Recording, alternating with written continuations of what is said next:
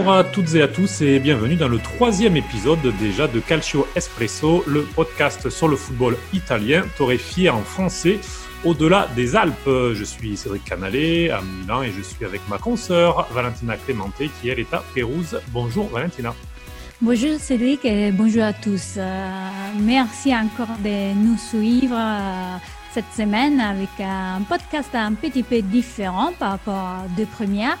Et je suis vraiment ravie euh, pour l'instant des, résultats qu'on a obtenus, surtout parce qu'on est parti des, vraiment des zéros de notre petit projet. Et là, on commence vraiment à avoir, euh, avoir des retours positifs. Donc, euh, on est bien, on est là et on va partir pour un troisième espresso.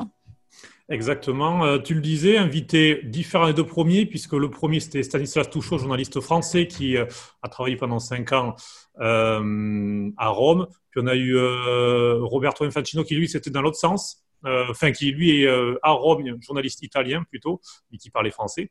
Euh, bien cette fois-ci, on quitte le monde du journalisme, puisque notre invité est un président de club, le club le plus artistique au monde. C'est la FIFA qui l'a défini ainsi dans, il y a quelques années dans un article. Wolfgang Natlassem, bonjour. Bonjour. Je le disais, donc vous êtes le président de l'AS Velasca, qui se présente comme la troisième équipe de Milan. Il y a, il y a débat. je vous interromps parce que beaucoup de personnes pensent que le, le Velasca est la seconde équipe de Milan. Mhm. vu que la première place est prise euh, soit par l'Inter, soit par le Milan. Les deux se disent première, toutes les autres se disent troisième, et donc nous, euh, maintenant, on s'est retrouvé à la deuxième place. Information euh, validée par Didier Roustan, par ailleurs. On verra en fin de saison si vous êtes derrière l'Inter ou, ou l'AC Milan. Oui, voilà. Bon, on va, on va parler du point sportif après parce mm. qu'on a commencé très mal hier. Donc, on, a, on a vu On va revenir, il n'y a pas de souci. Euh, qu'est-ce que vous avez vu maintenant, les résultats? On n'a pas vu le match, c'est vrai. Voilà, voilà, voilà. Vous avez vu seulement le résultat. Puis qu'est-ce qui s'est passé? Donc, deuxième, troisième club de Milan, en tout cas sportivement, le débat est ouvert. En revanche, euh, ce qui est vraiment sûr, c'est que l'AS Velasca n'est pas un club amateur de football comme les autres, euh, même un club de football en général comme les autres, puisque l'art est vraiment au cœur de ce projet euh, qui a été vraiment un projet à long terme lancé en 2015. Et on l'a vu ce samedi, parce qu'il a aussi perturbé vos joueurs. Hein, veille de match comme ça, faire une fête avec une belle présentation de maillot et un vernissage vraiment original qui s'est tenu. Wolfgang, on va donc parler de tout ça avec vous et de ce projet global. Wolfgang, vous êtes euh, l'un des cinq fondateurs de ce projet avec euh, Marco De Girolamo, Karim Kinner, Loris Mandelli et Clément Tournant. Pouvez-vous nous présenter euh, plus précisément? Le projet est né exactement en fait en octobre 2014 avec Loris Mandelli et on avait le souhait de fonder une équipe de foot. On est parti de la définition pour nous. Qu'est-ce que le foot? Et le foot pour nous est une forme d'art. Donc à partir de ce moment-là, avec la volonté de créer un club, nous nous sommes dit, créons un club comme une œuvre d'art, mais à 360 degrés. On ne va pas se limiter au terrain, on va faire vraiment tout le club, de ses, dirigeants aux vestiaires, aux accessoires, aux maillots, tout doit être conçu comme une œuvre d'art. Et nous avons fondé le club donc en mai 2015. Nous, sommes là maintenant en fédération, fédération italienne de football, avec euh, je ne sais plus combien de maillots, euh, combien d'œuvres qui ont été créées, combien de mauvais résultats, combien de magnifiques résultats, parce qu'il y a eu ça aussi. Il y a eu une montée aussi. Il y a eu une montée, il y a eu des matchs, parce que même des simples matchs qui ont représenté beaucoup, des matchs officiels aussi, un match amical, deux matchs amicaux. Un, on était encore au CSI et on l'avait joué à, Metz contre le projet de Paolo Del Vecchio, la Squadra Diaspora, qui est aussi un projet euh, artistique. Euh, et, surtout, on a eu un match amical international reconnu par la FIFA, UEFA et tout ça, et la FIGC, euh, que nous avons joué en Afrique du Sud. Donc, parce qu'on parle bien évidemment d'une équipe qui est, qui est une équipe amateur qui joue l'équivalent d'une euh, neuvième division. Nous sommes dans la dernière division de la Fédération italienne de football. Et donc, tout ce que ces joueurs et tout ce que cette équipe traverse, ça n'existe pas ailleurs. On est tellement petit que, les joueurs du Velasca ont du mal à, croire euh, en ces choses.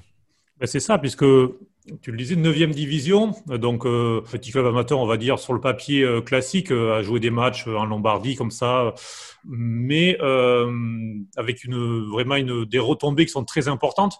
on parle de la SV Lasca, dans, que ce soit dans la presse ou même il y a la FIFA qui a parlé du projet. Il y a, il y a je crois qu'il y a une AD, euh, la SV Lasca aussi a adhéré au CONI, je crois, le comité olympique italien. Et puis il y a, il y a cette tour Velasca euh, qui, est votre emblème aussi, qui peut-être représente bien euh, l'esprit dans l'équipe, puisque c'est une tour qui, à Milan, divise beaucoup entre le côté, elle a une modernité, mais elle est, euh, elle est placée pas loin du Duomo, dans, dans un quartier très historique. Elle fait beaucoup débat. C'est pour ça que ça a été choisi aussi. Alors, c'est très intéressant parce que la tour Velasca a été construite dans l'après-guerre, dans les ruines de, Milan. Et le Velasca, le club, a été lui aussi plus ou moins euh, bâti dans les ruines de la Milan footballistique. Euh, alors aujourd'hui, peut-être qu'en voyant l'Inter, on se dit que Milan, euh, la Milan footballistique est moins sinistrée, mais en fait, pour une génération, on, a tous vécu les années de gloire du football italien et surtout de la ville de Milan, de, de l'Inter et du Milan AC. Et on a été vraiment triste, déçu et et on a perdu l'amour qu'on avait pour le foot. À partir de ça, on s'est dit aussi pourquoi ne, pas reprendre les choses en main en créant cette équipe? Ça, c'est l'autre point. Avant, on parlait du côté artistique. Pourquoi ne pas faire un club comme une œuvre d'art à 360 degrés? Mais qu'est-ce qui nous a poussé à faire ça? Euh, Outre le rêve de plusieurs enfants qui se sont retrouvés adultes, il y a aussi ça, cette déception ou, ou cette euh, lassitude liée à un football qui, qui nous plaisait plus, et notamment un football euh, milanais qui, qui, avait perdu son intérêt et qui, pour moi, ne l'a pas retrouvé. Euh, je parle de, du Milan et de l'Inter. Plusieurs personnes appellent le football vrai, mais je, je le retrouve dans le football amateur.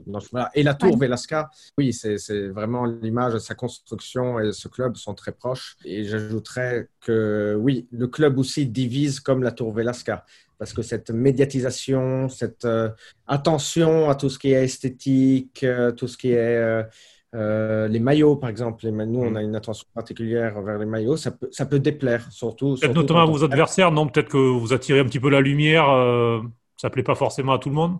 On n'a pas eu de grands problèmes. On a eu, on pense, hein, c'est toujours les résultats sont importants. Si, si, on gagne, on peut, on peut habiller n'importe quoi. Si on perd, on peut avoir euh, quelques remarques en disant mais pourquoi on est si médiatique et euh, on perd, etc. Bon, ça c'est compliqué à, expliquer aux joueurs surtout. Hein. Là, je pense, je pense aux joueurs. Parce qu'on sort d'une défaite euh, très lourde hier qui ne nous arrivait pas depuis, depuis peut-être deux ans, parce qu'on est un jeune club. Et, donc voilà, donc à partir de là, à partir des, des crises ou des ruines ou des résultats, il faut toujours reconstruire. Ça tombe bien.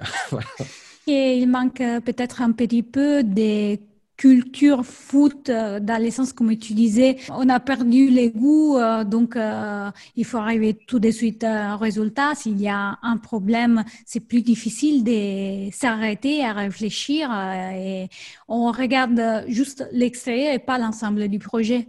C'est très intéressant de savoir. Moi c'est une phrase que je répète constamment surtout aux joueurs les joueurs sont vraiment... Euh, bon, déjà, ce sont les, acteurs de, ce club, mais ce sont aussi des crash tests, on va dire. Les joueurs, s'ils ne comprennent pas le, projet, le projet euh, traîne un peu plus. Et la chose la plus délicate à faire euh, comprendre, c'est de dire aux joueurs que nous sommes très très jeunes. Le club est né donc en 2015 officiellement.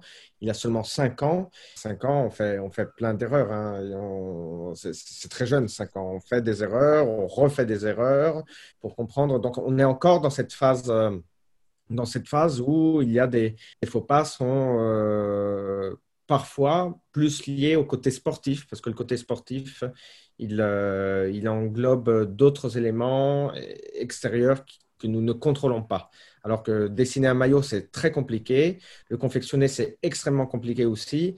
Mais on va dire que c'est, hum, on n'a pas vraiment un adversaire en face de nous qui joue contre, notre, contre la création de notre maillot. De rappeler, nous sommes jeunes, on se trompe, on grandit, tout le monde a commencé petit. Tu parlais des maillots, justement, chaque saison, euh, la Zvelasca fait des événements en début et en fin de saison. La plupart du temps, c'est à Milan, voire à Paris, puisque c'est un club, on l'a pas hum, vraiment dit, mais bon, c'est un club, on peut dire aussi milanais, mais aussi franco-italien dans, sa structure. Donc, euh, il y a pas mal d'événements qui ont aussi lieu à Paris ou, en France. Et donc, euh, samedi, la Zvelasca fait une présentation de maillots vraiment atypique. sur un bateau, sur les Navigli qui sont bien connus à Milan. Une petite virée, donc une chorégraphie le long du parcours aussi, les joueurs qui ont fait un petit entraînement de veille de match avec un petit footing avec les maillots. Puis une remise donc des, maillots sur un pont de, la d'Arsena. On voit qu'il y a eu euh, le Covid, s'il y a eu un arrêt, s'il y a eu toutes ces choses-là, on voit que l'inspiration est toujours là pour la SV Lasca et que y a, le projet continue toujours à avancer. Il y a deux, choses. Euh, il y a un truc euh, très intéressant. Le club a une particularité, c'est qu'il joue, en fait, il joue non seulement avec un ballon, mais avec son imagination. Pendant le confinement, je crois que le Velasca était un des seuls clubs au monde qui était toujours euh, sur le terrain, on va dire pas réel, mais euh, de l'imaginaire. Et, c'était très intéressant. Donc la, narration ne s'est jamais arrêtée. Et, surtout dans des périodes de difficulté, comme on a pu avoir avec le confinement ou comme parfois on l'a euh, autrement, nous sommes amenés à, créer encore plus, à imaginer encore plus, à transformer quelque chose soi-disant de négatif. Et ça amène, ça amène à ce ce que nous avons fait pendant le confinement. On a inventé un masque qui a été distribué euh, justement pendant la présentation des, mhm. des maillots samedi dernier. C'est un masque qui a été fait par le designer qui maintenant est membre du Velasca, Thomas Signolet. Un masque sur lequel on peut scratcher des expressions footballistiques tout comme le masque à visière, euh, masque visière et porte-voix qui sert à l'entraîneur pour euh, donner des indications sur le terrain sans postillonner sur les adversaires ni même ses propres joueurs ou ses collègues. Donc voilà, tout ça, ça a été, euh, ça a été pensé pendant le confinement. Et ça continue parce qu'on est aussi dans une période assez délicate. On ne sait pas si on va continuer euh, ce championnat. personne ne sait qu'est-ce qui va se passer. Mais nous, on est toujours euh, au rendez-vous euh, et on essaye toujours de, créer. Le club a cette partie artistique parce que nous inventons des, accessoires, mais aussi des, les maillots. Euh, sont des vraies œuvres, des multiples d'art qui sont dessinées par un artiste tous les ans. Et donc tous les ans, nous présentons les maillots. Et là, c'était une présentation assez euh, belle et, folle. moi, ça m'a marqué. Là, parfois, je parle en tant que spectateur, j'arrive à me dédoubler. voilà. J'ai stressé avant, mais, euh, mais ouais, c'était bien. Moi, ça m'a plu. On peut dire que ce sont des pièces de collection, comme euh, des vraies œuvres d'art. Euh, il y a peu de répliques euh, d'ailleurs. Et chaque année, vous réalisez vos maillots avec justement des artistes par le passé, Pascal Martin Taillou, Jean Lee ou encore Francesca Belgioioso, petite nièce d'un des architectes de la Tour Velasca. Cette saison, c'est Kendall Gers, un artiste sud-africain renommé. Comment se nouer ces liens avec des artistes? Tous les ans, nous cherchons euh, déjà de créer un lien humain avec l'artiste et l'artiste répond à une narration. Donc à chaque fois, il y a, par exemple, quand Jangli euh, est devenu l'artiste du Velasca pendant cette saison-là, c'était euh, l'origine était toute simple. On était jaloux et moi en premier jaloux du Milan et de l'Inter parce qu'ils étaient tous les deux, ils avaient tous les deux un propriétaire chinois et moi aussi, je voulais, euh, je voulais euh, devenir chinois.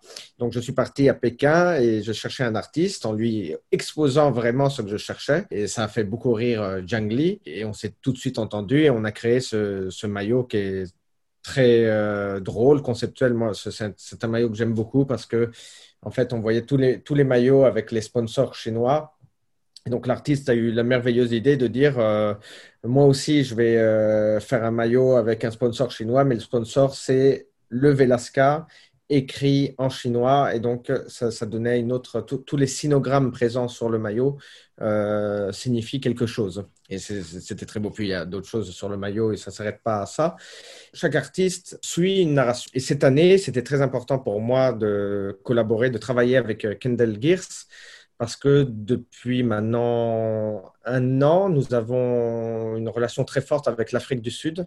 Euh, nous sommes allés à Soweto, nous sommes jumelés avec l'équipe du Soweto Stars FC contre qui nous avons joué il y a, il y a 15 mois. Il m'était important de consolider ce pont et de travailler avec un artiste sud-africain qui, par ailleurs, euh, je suivais depuis très longtemps et que j'aime, euh, que j'aime beaucoup. Des maillots, donc, qui, euh, comme tous, sont en vente en série limitée. Euh, Valentina le disait, comme œuvre d'art, donc on peut le retrouver sur, sur le site internet de la, de la SV Lasca, mais c'est vraiment le côté œuvre d'art. C'est quoi? C'est 200 maillots de domicile et 200 extérieurs, c'est ça? Ils sont tous, donc, ils sont limités. On ne fait pas d'autres tirages et ils sont tous numérotés. Ça, c'est quelque chose que ça fait la troisième année que nous numérotons les maillots Et aussi, on essaye de garder un prix très abordable même s'il s'agit d'un multiple d'artistes, parce qu'on fait tout à contre-courant, bien évidemment. On propose ces maillots tous les ans à la vente et cette vente permet aussi au club de créer d'autres accessoires, d'autres œuvres, mais aussi de résister, survivre euh, dans, la fédération et de, rester indépendant. Ça, c'est aussi quelque chose euh, d'extraordinaire que, euh, nous avons avec notre sponsor technique qui est le Coq Sportif, qui nous a toujours laissé cette, cette liberté. Et ça, c'est assez unique, c'est pour ça que je le précise à chaque fois. C'est-à-dire le Velasca est totalement libre et les artistes du Velasca, encore plus que le club. Et c'est rare de laisser des artistes libres euh, de nos jours, malheureusement. Donc c'est très beau. Euh, vous ne faites pas que des maillots, mais comme tu disais avant, vous avez fait un masque, mais aussi des brassards, des drapeaux de touche, des billets d'entrée qui sont tout réalisés par ces artistes. Oui, alors euh, en effet, il n'y a, pas, il a pas seulement les maillots. Les maillots, on va dire que c'est la pointe de l'iceberg, mais tout, tout le club euh, est créé, inventé par des artistes. Et quand je dis créé, inventé, c'est parce que non seulement il y a les maillots, il y a aussi des accessoires que nous appelons objets utiles, donc des accessoires que nous utilisons vraiment sur le terrain. Les drapeaux euh, de coin sont faits par un artiste euh, qui s'appelle Kevin Jackson, qui est anglais. les brassards actuels du capitaine sont faits par Pascal Martin Taillou qui, euh, qui était lui aussi, euh, il y a deux ans, avait dessiné nos maillots.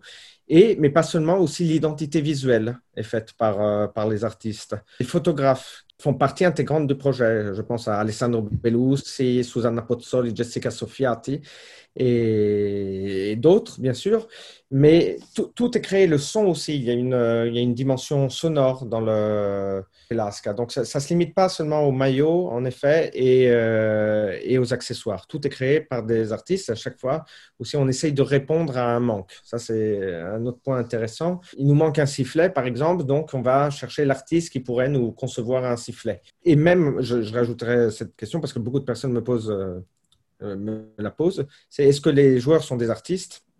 Et les joueurs sont des joueurs qui viennent de Milan, mais on ne prend pas des peintres ou des sculpteurs, etc. Ce sont des joueurs qui, une fois sur le terrain, pour nous, deviennent des artistes. Parce que pour nous, un joueur est un artiste. Donc, ils n'ont pas besoin de savoir faire euh, de la sculpture pour, pour jouer. Peuvent adhérer au projet. C'est plus voilà, être dans, dans l'état d'esprit.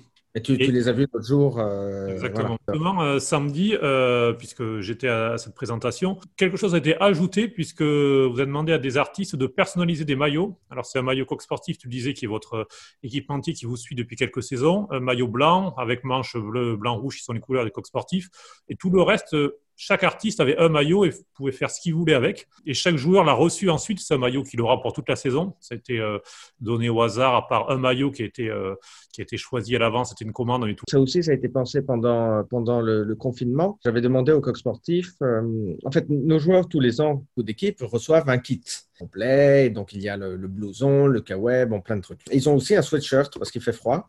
Et, je me suis dit, waouh, il faudrait vraiment euh, faire quelque chose de différent. C'est-à-dire, au lieu d'avoir le multiple, c'est-à-dire le, maillot de match, on va euh, donner, faire le don euh, d'une pièce unique à chaque joueur. Parce que jusqu'à présent, les joueurs ont toujours eu des multiples. Donc là, je me suis dit, outre le maillot qui, leur maillot authentique est numéroté avec le numéro qu'ils ont sur le dos. Donc, ils ont un maillot euh, un peu différent euh, par rapport à celui des, supporters. Je me, suis, je me suis dit, on va donner une pièce unique à chacun des joueurs. Donc, en fait, il y a 43 euh, sweatshirts. Samedi, on en a présenté 25. Ces, ces, 43 sweatshirts ont été envoyés et confiés à, des artistes à travers le monde entier.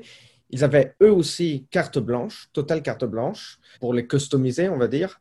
Et ils les ont renvoyés. Et lors de l'événement, les invités choisissaient à qui donner l'œuvre, le, sweatshirt. Le joueur doit signer, a dû signer un, petit contrat qui l'engage à soigner et à habiller, vêtir le, sweatshirt durant toute la saison. Mais à la fin de la saison, si tout se passe bien, euh, c'est à lui.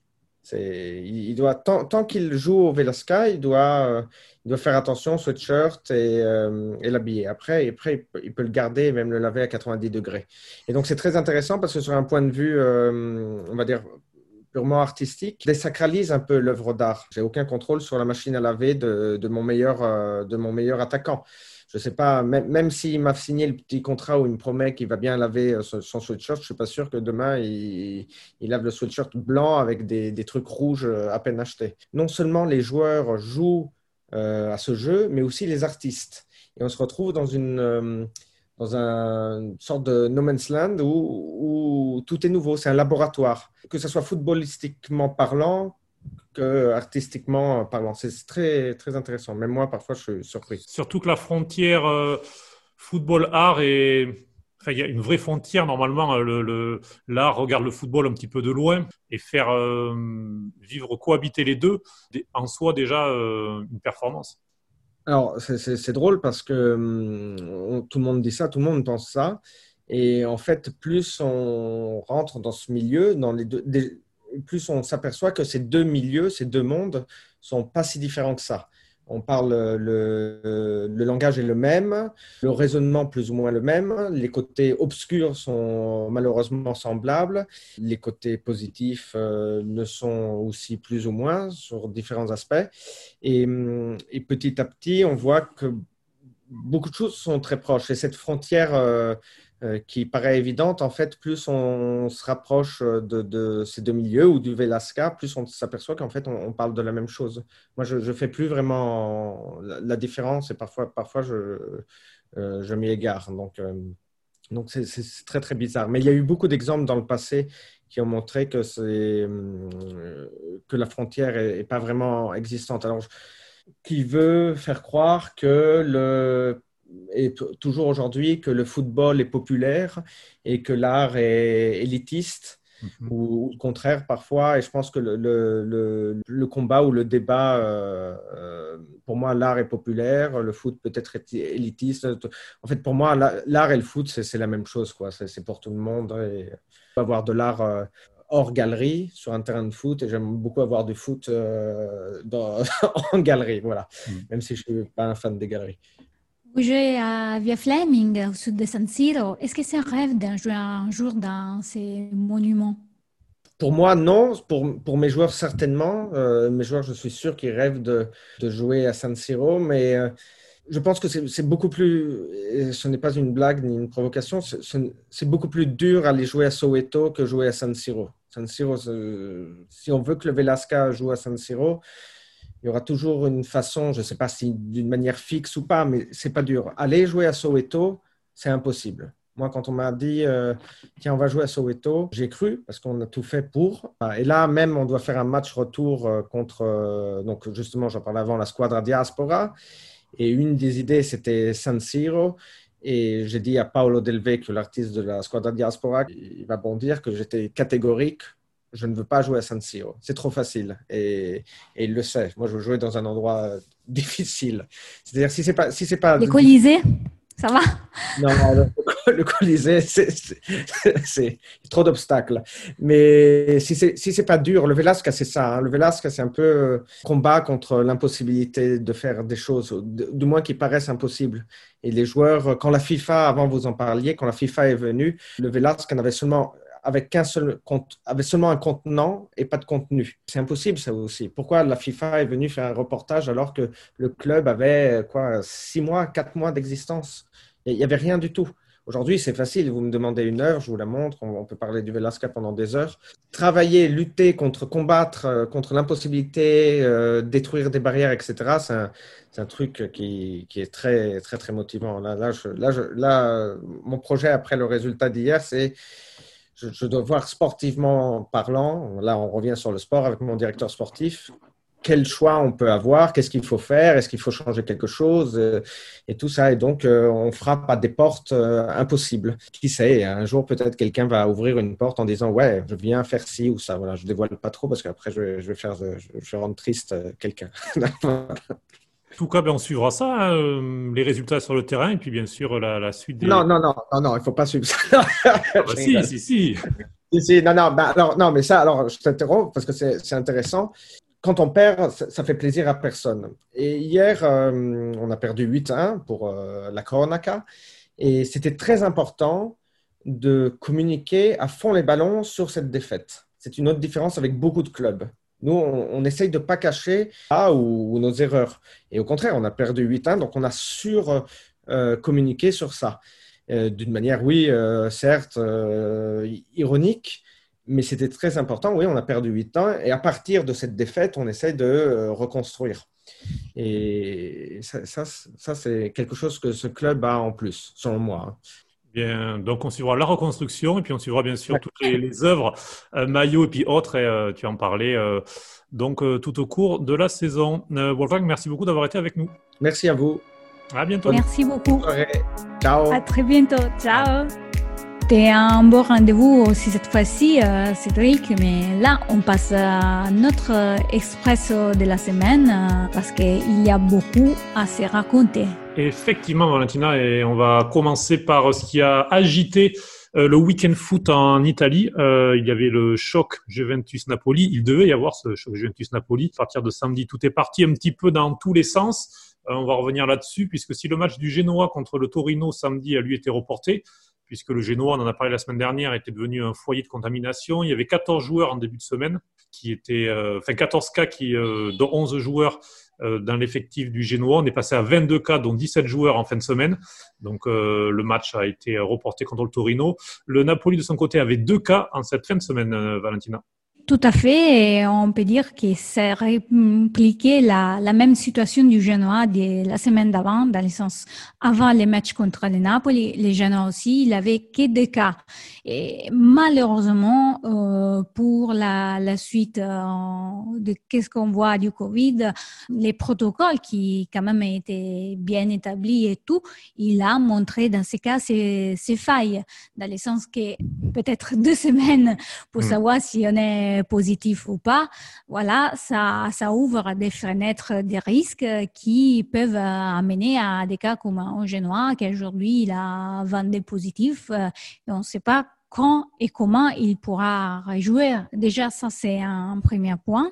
Et après, à la suite, euh, la situation, c'était compliqué au niveau de Juventus Napoli parce que la communication, elle était pas bien faite. Des deux mm. côtés, dans le sens de Napoli, euh, on ne sait pas exactement encore tous les détails et c'est sur ça que le Napoli n'a pas vraiment communiqué en fait. Le Napoli de son côté, le samedi, n'est pas parti mais n'a rien dit.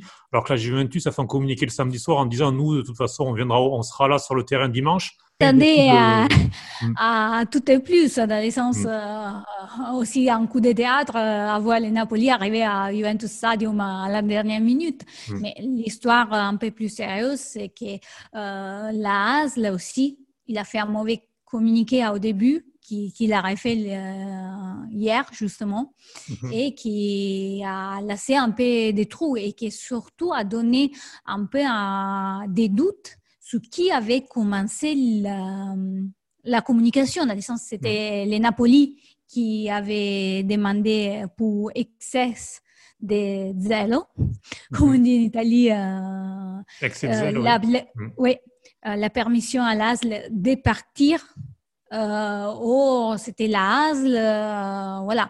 Ce qui est sûr, c'est qu'il y a un risque concret que si le Napoli il allait jouer à Turin, euh, il allait risquer de contaminer aussi les joueurs de la Juventus. Et à la, quelques jours avant de la trêve internationale, c'était un choix difficile à prendre parce que les joueurs après ils vont partir dans les équipes euh, nationales chacun. C'est pas simplement la Hasle de, Naples qu'il a fait un choix. Aujourd'hui, c'est aussi cela de Turin, par exemple, qui n'a pas donné les faveurs euh, pour Chiellini et Bonucci pour aller à Coverciano ou encore des autres euh, à venir. Hélas, on le dit juste, c'est l'autorité sanitaire locale qui, euh, qui donc est intervenue auprès du Napoli. La question est de savoir s'ils leur ont interdit de prendre l'avion et de, se, et de quitter en tout cas Naples ou juste recommandé. C'est là-dessus où ça va se jouer. Le Napoli a fourni des pièces donc euh, à la Ligue italienne de foot et on devrait en savoir plus l'enquête va se poursuivre pour savoir si c'est une défaite 3-0 sur tapis vert pour le Napoli ou si le match sera reprogrammé plus tard. Si le Napoli est dans son bon droit en n'allant pas à Turin. Et on devrait le savoir peut-être en cette fin de semaine ou au début de suivante. Mais il risque d'y avoir quelques jours le temps de, de mettre un petit peu tout ça au clair. Oui, tout à fait quand même, la Serie A ne nous donne pas que des sujets négatifs euh, à notre espresso, mais il y a aussi un côté positif, euh, comme on disait avant, pendant une interview avec euh, les créateurs de Velasca, les présidents de Velasca, mhm. c'est que cette année, on marque énormément en Italie et il y a des équipes comme l'Atalanta qui continuent leur marche triomphante. Qui... Gomez El Papu Gomez Subito un golasso et effectivement, Valentina, l'Atalanta euh, qui est repartie un petit peu comme elle avait euh, sa, saison. Hein, euh, victoire 5 à 2 ce dimanche contre Cagliari. Ça fait 13 buts marqués en 270 minutes cette saison. Euh, L'ADA qui avait déjà marqué 77 buts il y a deux ans, 98 buts en Serie A la saison passée. Donc on voit que c'est vraiment un jeu offensif plaisant. Euh, et puis, il y a une autre équipe qui marque ce début de saison, qui fait beaucoup moins de bruit, mais c'est l'AC Milan. Trois matchs, trois victoires. Alors, c'est pas toujours spectaculaire, mais les Rossoneri n'ont toujours pas encaissé le moindre but en Serie A. Ils sont efficaces et il faut rappeler notamment, mais qu'ils n'ont pas encore Zlatan Ibrahimovic, euh, qui a été testé positif euh, à la Covid. mais en revanche, ils ont récupéré un autre joueur qui, était, qui avait été contaminé, c'est Rafael Leao, qui a marqué deux buts hier. Donc, euh, plutôt intéressant pour l'AC Milan, euh, qui va vivre un vrai test au retour de la trêve internationale le 17 octobre, puisque ce sera le derby de Milan contre l'Inter. Et le Milan AC va affronter aussi Lille en Ligue Europa les 5 et les 26 novembre. C'est une confrontation franco-italienne lors des groupes euh, des Coupes d'Europe cette saison effectivement, on pourra profiter un petit peu de, cette rencontre. On aura l'occasion d'y revenir dans, les prochains numéros euh, de Calcio Espresso. Mais Valentina, ce troisième épisode est déjà terminé. Alors, euh, à réagir et à donner votre avis, des idées de sujets, d'invités sur notre site calcioespresso.com ou par mail à contact.calcioespresso.gmail.com. Musique derrière nous Dance is the Daybreak. Et on se retrouve la semaine prochaine. Vous pouvez entre-temps écouter Calcio Express sur les principales plateformes Acast, Spotify, Deezer, Google Podcast ou encore Apple Podcast et vous abonner pour ne pas manquer aucun numéro. Bonne semaine à toi Cédric. Bonne semaine Valentina et bonne semaine à tous. Ciao ciao. Ciao.